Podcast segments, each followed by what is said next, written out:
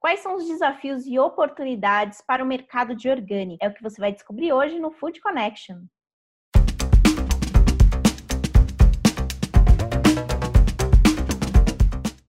Estou de volta com mais um Food Connection, programa para toda a cadeia de alimentos e bebidas, hoje falando sobre o mercado de produtos orgânicos. Eu sou Ana Domingues e estou aqui todos os dias trazendo muita informação, ideias e tendências ao lado de importantes especialistas desse mercado. Para ficar por dentro de tudo, se inscreve no nosso canal, ativa as notificações ou então pode acompanhar também os nossos episódios lá nas principais plataformas de podcast. Bom, mercado de produtos orgânicos vem crescendo aí a cada ano e será que na crise esse cenário mudou? Como que está sendo as vendas dos orgânicos e os cuidados para atender todo esse essa gama de consumidores e também se destacar para conseguir ter um bom desempenho na venda de produtos. Quem conta para gente tudo isso é o Clauber Kobe, diretor da Organis, numa conversa muito bacana que eu tive com ele. Vamos conferir.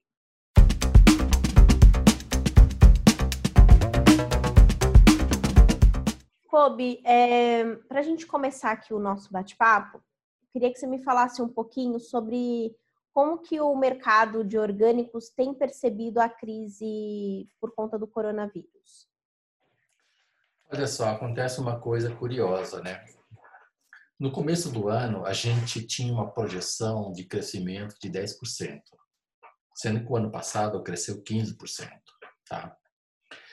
E por conta da crise que o Brasil estava né, atravessando aí, e continua atravessando, né? e a gente diminuiu esse percentual de crescimento. Daí, com a chegada da pandemia, aconteceu uma coisa curiosa. Parece que a gente vai crescer mais do que 10% até. É. É, o que acontece? O que acontece é que a questão de saúde assim bateu muito forte nas pessoas. E, e você vê a, muita gente até fazendo assim, como é que é, optando, né? Fazendo concessões de algumas coisas para poder se alimentar melhor. Tá? E a gente percebe esse crescimento, são vários indicadores, tá? Através dos nossos associados, conversas que a gente tem com o varejo, é, nunca foi entregues assim tantas cestas orgânicas, sabe? É, CSA, que é Comunidades que Sustenta a Agricultura, né? Também cresceu bastante que é até uma forma um pouco mais barata de sustentar a agricultura orgânica e adquirir alimentos orgânicos né, diretamente com o produtor ali, e garantir né, que você vai ter orgânico aí o ano inteiro, né, você paga adiantado pela produção. Produtos práticos no varejo cresceu bastante, apesar que muita gente está indo pouco, com menos frequência no supermercado. É, muitos estão optando por comprar produtos com validade maior, produtos industrializados, e ao mesmo tempo optando também pelos frescos, hortifrutos, né? o FLV, né? que a gente chama, né? frutas, legumes e verduras, cresceu, sabe? E o orgânico ele cresce junto, porque a entrada do orgânico é justamente né? no FLV. E as feiras de rua também, elas estão crescendo, as entregas, eh, os deliveries, as compras online. Então, assim, não só nos orgânicos, mas no geral, houve uma certa quebra de paradigma, sabe? Muita gente que não tinha hábito, uma certa segurança, foi rompendo isso aí, tá? Quem deseja entrar nesse mercado, quais são as dicas, os primeiros passos que eles precisam seguir e quais os desafios, né, em meio a esse cenário que a gente está vivendo? Então, é, vamos, eu quero primeiro falar de oportunidade, tá? Existe uma oportunidade, tá? E, obviamente, que, assim, não espere entrar no orgânico e, e, achar que vai ter um lucro imediato, porque essas coisas não acontecem. Né? Quem está lá no campo, ele tem que passar por um processo de, de certificação, e daí, para ele ser certificado, ele tem que primeiro passar por uma conversão. Então, é bom que ele contrate um consultor, que faça um estudo de viabilidade, o que, que realmente é bom ali para o orgânico, tá? E, e ele tem que saber que nesse, nesse período de conversão, ele não vai poder vender o produto dele como orgânico ainda. Tá? Então, vai ter um, um período econômico que é um pouco difícil. E, e aqui tem uma boa notícia para o consumidor.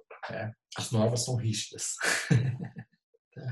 Então, para o consumidor é um dado importante, porque quando ele compra um produto orgânico certificado, ele pode ter certeza que aquele produto ele passou por, por várias verificações, né? inclusive fiscalizações. Tá? E então, assim, o que, que, eu, o que, que eu vejo? Tem muita gente se dando bem por causa de um impulso que ele tem, sabe?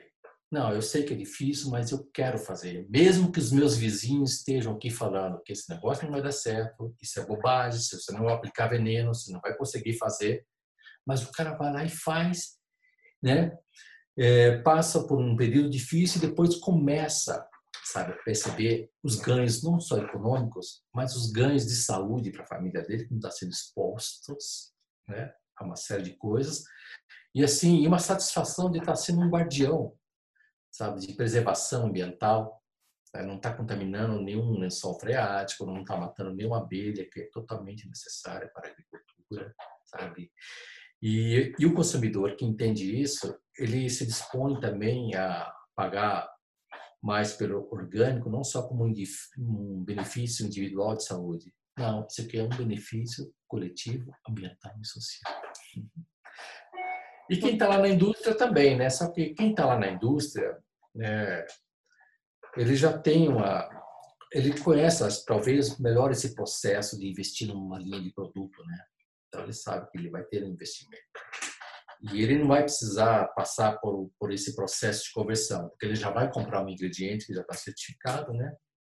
E o que, ele vai ter que fazer são as verificações, se a indústria dele está adequada, que adaptação que ele tem que fazer, se a máquina dele tem que fazer um tipo de limpeza ou ser isolada para uma linha de produção orgânica. Então, são todas essas, essas coisas, essas dicas aí que só um consultor pode dar para ele planejamento fundamental nesse momento, né? É, com certeza, né? E, e, acreditar que pensar primeiro no orgânico, né? O dinheiro vem, mas ele vem depois. Com certeza. E quando a gente pensa, né, a gente vê esse mercado em ascensão, com ele vem o lançamento de novos produtos. É, e com tanta variedade de produtos orgânicos hoje nas gôndolas, como fazer para se destacar e conseguir atrair o consumidor? Quais as dicas você daria? Então, o mercado tem essa dinâmica, né? Todo ano, né, sabe, todo ano são lançados novos produtos, né? E também todo ano são retirados produtos de linha, ou porque não vingam, ou porque encontram outros nichos, ou enfim, né? Acham outras maneiras de escoar esse produto. Tá? É, obviamente que o mercado não suporta essa quantidade de lançamento todo ano. Né? Então, ou ele substitui, ou ele tem uma dificuldade de encontrar aqui, ou encontra um nicho, um pedaço de um mercado, enfim. Mas o que eu diria é o seguinte: a importância, sabe, de investir na comunicação. É, como se investe em máquina, como se investe na parte laboratorial do desenvolvimento do seu produto, né? Porque não basta ser orgânico, sabe? Ele tem que ser um produto gostoso. Ele, e, e consumidor, assim, ele não, a experiência do consumidor, ele não separa conteúdo de embalagem. Para ele é uma experiência única. Então, a experiência de marca que ele vai ter desse produto é um conjunto de coisas, sabe? E o orgânico ele tem uma linguagem. Então, poucas pessoas, né, poucos designers ainda ah, perceberam isso. Apesar que o Brasil tem muitos designers bons, eu acho que tem designers assim, que estão sabendo trabalhar a linguagem do orgânico, mas tem, tem muito ainda para a gente conquistar isso, sabe?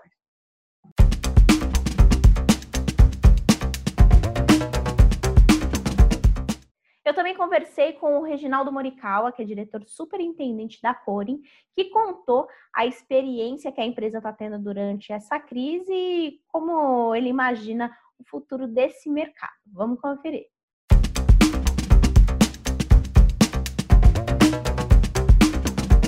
Quais foram os desafios que essa pandemia trouxe para o mercado de orgânicos?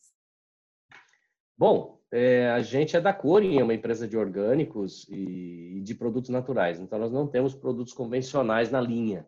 E no caso dos orgânicos, nós tivemos uma, um, grande aumento das vendas no momento da quarentena, sabe, Ana? Quando tivemos é, em março, né, foi no finalzinho de março, é, houve um aumento de vendas da Corin na ordem de 100%, viu?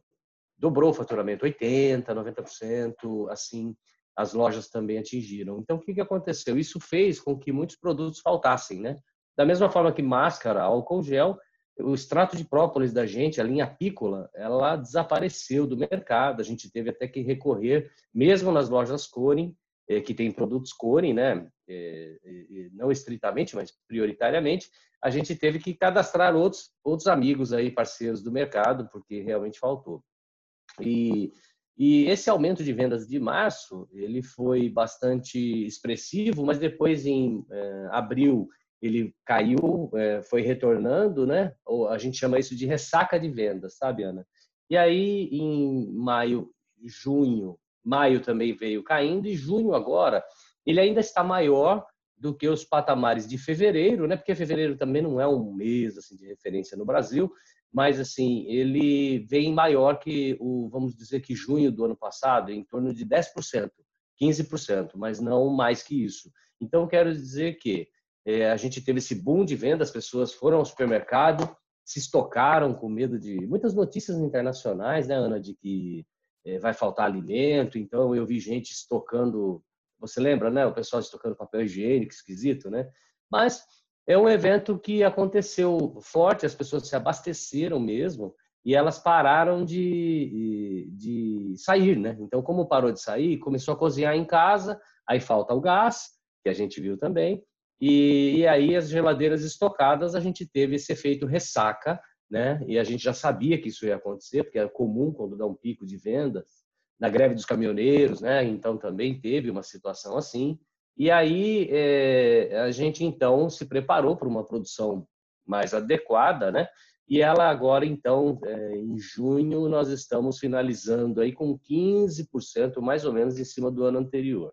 E o outro problema que nós tivemos forte foram os custos, porque, por exemplo, no nosso caso, a gente só usa milho não transgênico. E os, o milho e a soja não transgênica subiram é, mais de 15%. Então, isso para nós, assim, é, é difícil porque, Ana, quando você faz um produto que não existe muito, você não tem uma base produtiva que você diz assim, hoje eu vou comprar do fulano, amanhã eu vou comprar do Beltrano. Não, você só tem aquela base produtiva. Então é um outro desafio que tem, porque se aquele local, você vê esse vento que nós tivemos aí, né? Então na região sul, isso quer dizer que se afeta uma produção da Corem, ela pode simplesmente deixar de existir, né? De um, da noite para o dia, porque você não tem uma cadeia de suprimentos, né? É, que possa te dar alternativas de contingência, né? Então esse é um outro problema que nós tivemos, o aumento dos grãos, né? E não dá para você repassar para o, para o consumidor, porque no orgânico as coisas são muito lentas. Para você aprovar uma tabela de aumento ou de baixa de valores, você tem que fazer praticamente reuniões com. Nós temos 3 mil clientes no Brasil, mais ou menos.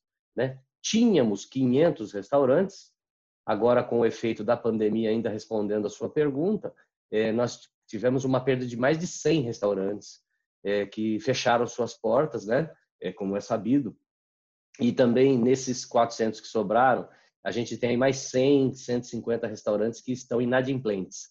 Eles não fecharam, mas eles pediram uma moratória no pagamento para poder se levantar e a Corin está tentando ajudar daquilo que pode, né? A gente está segurando com certeza. E também é, um aumento de custos na parte de controle da pandemia, o, o controle endêmico dela, né? É, por exemplo, as barreiras sanitárias que nós tivemos que fazer no nosso abatedouro, no nosso, no nosso local de trabalho, tudo isso que todo mundo viveu. Mas no caso dos alimentos é muito crítico, sabe? A gente tem que fazer testes constantes, a gente tem, eh, se houver um, houver um afastamento, a gente tem todo um protocolo difícil é, para poder trabalhar aquela região ou aquele módulo de produção. Né? É muito gasto com máscaras, muito gasto com é, protocolos. Nós tivemos que montar uma tenda com um refeitório paralelo para poder fazer o distanciamento. Então, dobramos o refeitório, dobramos o número de ônibus da empresa. Então, para você levar 300 funcionários, vai um X de ônibus, porque é um local determinado mais afastado, né? E, e, como que você faz? Você tem que dobrar o número de ônibus, porque não pode mais uma pessoa sentada ali, né? E a cidade, eh, então, ela fica num momento também muito difícil. Teve gente com casos de depressão, um pânico. Ah, eu não vou trabalhar porque está todo mundo em casa e nós somos do essencial, nós não podemos parar. Então, muita gente até teve casos de pedir a conta, né, Ana? E dizer, eu não quero mais trabalhar porque é, todo mundo está em quarentena e por que, que eu vou trabalhar? Entendeu? Então, também tivemos isso. E por último, agora, essa semana, o frigorífico que abate é, os bovinos da gente, Ana, paralisou. Essa foi a primeira vez que isso aconteceu com a gente. Então, a, a Corin vai deixar, pelo menos de, por 30 dias, de ter a, o sorte de carne bovina orgânica. Então, é, são vários efeitos, assim, né? São em cascata agora, né? Com Mas faturamento não. Faturamento não, a Corin cresceu, é, despesas cresceu também, então no final das contas não vamos aproveitar isso, né? Vamos, na verdade, é, ver como é que nós vamos pagar as contas em julho. Porque aí, né, quando você vende mais, você usa mais matéria-prima, então em algum momento essa conta vai chegar para a gente, só que essa conta, a matéria-prima está mais alta. Então, por enquanto, estamos ainda é, bem. Em julho, estamos nos preparando para uma tsunami aí. Com certeza. É, a gente percebe que nesse momento de crise para o nosso mercado, nessa né, cadeia alimentícia, cada momento é, é, um, é um novo desafio que chega né, para o nosso mercado. Mas eu queria te perguntar, Reginaldo, quais foram os aprendizados que vocês, né, é, que a crise deixou para o teu mercado e que com certeza vocês vão levar à frente? Então, nós seguimos a filosofia de Mokichi Okada. Né? Mokichi Okada ele fundou também a Igreja Messiânica. E ele tem um, um ensinamento que a gente usa muito, né? que é um ensinamento chamado Beco Sem Saída, que diz assim, que se é a crise que abre o caminho para o progresso, ela deixa de ser uma crise, ela passa a ser na verdade, uma, um momento de autoaprendizado, um momento de você refletir aquilo que você fazia e tentar fazer a mesma coisa de forma mais eficiente e buscar novos caminhos. Né? Então, nós usamos esse ensinamento, eu vou te contar, é, eu estou responsável da Corin, estou na Corin desde 1996 e estou é, CEO da Corin desde é, 2007. Então, nesse período, a gente pegou todo tipo de, de crise que você possa imaginar. Nós tivemos aí, né, é, tudo que passou em 12 anos, nós 13 anos, aí nós temos é, o que? Crise econômica, crise política, nós tivemos é, várias crises, inclusive de abastecimento, então, tanto de grãos quanto a parte de caminhoneiros, a gente teve de tudo. Então, assim, é, uma das coisas que a gente aprendeu foi que é, nós é, devemos sempre olhar para o nosso negócio e tentar fazer melhor possível ele, sabe? Nós lançamos cerca de 240 produtos, foi uma outra, uma outra medida que nós é, fizemos. É, por quê? Às vezes, é, a gente que trabalha com animais, também com animais, né? A gente precisa é, vender melhor esse animal. Então, o que nós é, começamos a fazer foi trabalhar melhor o que nós chamamos de coproduto, que são os que as pessoas chamam de subproduto, para nós são coprodutos. Porque na linha orgânica, é duro, vamos falar do boi, né? Se você pega um boi convencional, vende tudo, Ana. Vende o couro, vende o sangue, vende o colágeno, vende tudo. E não só a picanha. E no caso de um produto orgânico, ele acaba ficando tão elitizado, porque quem tem capacidade de comprar orgânico é uma classe mais abastada, assim fala, né? E é uma classe mais alta. E acaba que, no final, essa classe ela está habituada a comer só cortes nobres. Então, você é difícil vender um acém orgânico para alguém que eh, tem uma, uma, uma, camada social mais alta, né? Ele é difícil, se bem que eh, isso para nós aqui na, na cor é um absurdo, né? A gente vê. Então, eh, a gente lançou, por exemplo, ração para cães e gatos com proteína corin. Então, usando essa, esse, essa farinha de carne, porque, Ana, além disso, nosso frango é vegetariano. Então, ele não come farinha de carne. Outras empresas poderiam até reutilizar esse subproduto de farinha de carne no seu próprio plantel de aves, por exemplo. No nosso caso, não, não fazemos isso. Então, nós lançamos uma linha de farinhas de uma linha de ração para cães e gatos pet, né? Que é fantástica em parceria com a Premier Pet. Então, a gente tem é, algumas saídas que nós fizemos assim. Aumentamos a nossa linha de abastecimento para grandes empresas, como ingredientes também, né? É, que estão, graças a Deus, passando a usar orgânicos. Mas enquanto nós não tivermos uma bolsa de couro orgânico, um sapato orgânico, é, de couro orgânico, é, não tiver gelatina de colágeno orgânico, a gente, quem vai pagar o preço do boi ou quem vai pagar o pato vai ser a picanha, porque no final das contas é, você tem 1,8 kg de 1,2 kg de picanha num boi e você tem, sei lá, 30 quilos de acém, entendeu? Então, tem uma série de situações aí, mas realmente é, é nós, nós fizemos isso. Nós...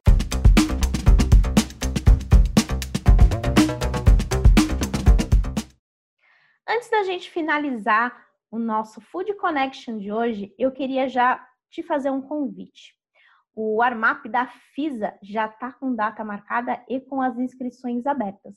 Vai ser de 17 a 21 de agosto de 2020 e vai ser uma experiência exclusiva para os profissionais da indústria de ingredientes, uma imersão digital, uma série de conteúdos e atrações muito interessantes para você. Com certeza vai agregar muito no seu dia a dia de trabalho. Para fazer a sua inscrição e conferir mais detalhes, entra no site da FISA e já garante a sua vaga. Eu já garanti a minha e vou te esperar por lá. Nosso programa vai ficando por aqui. Essa semana eu volto com mais informações e até amanhã.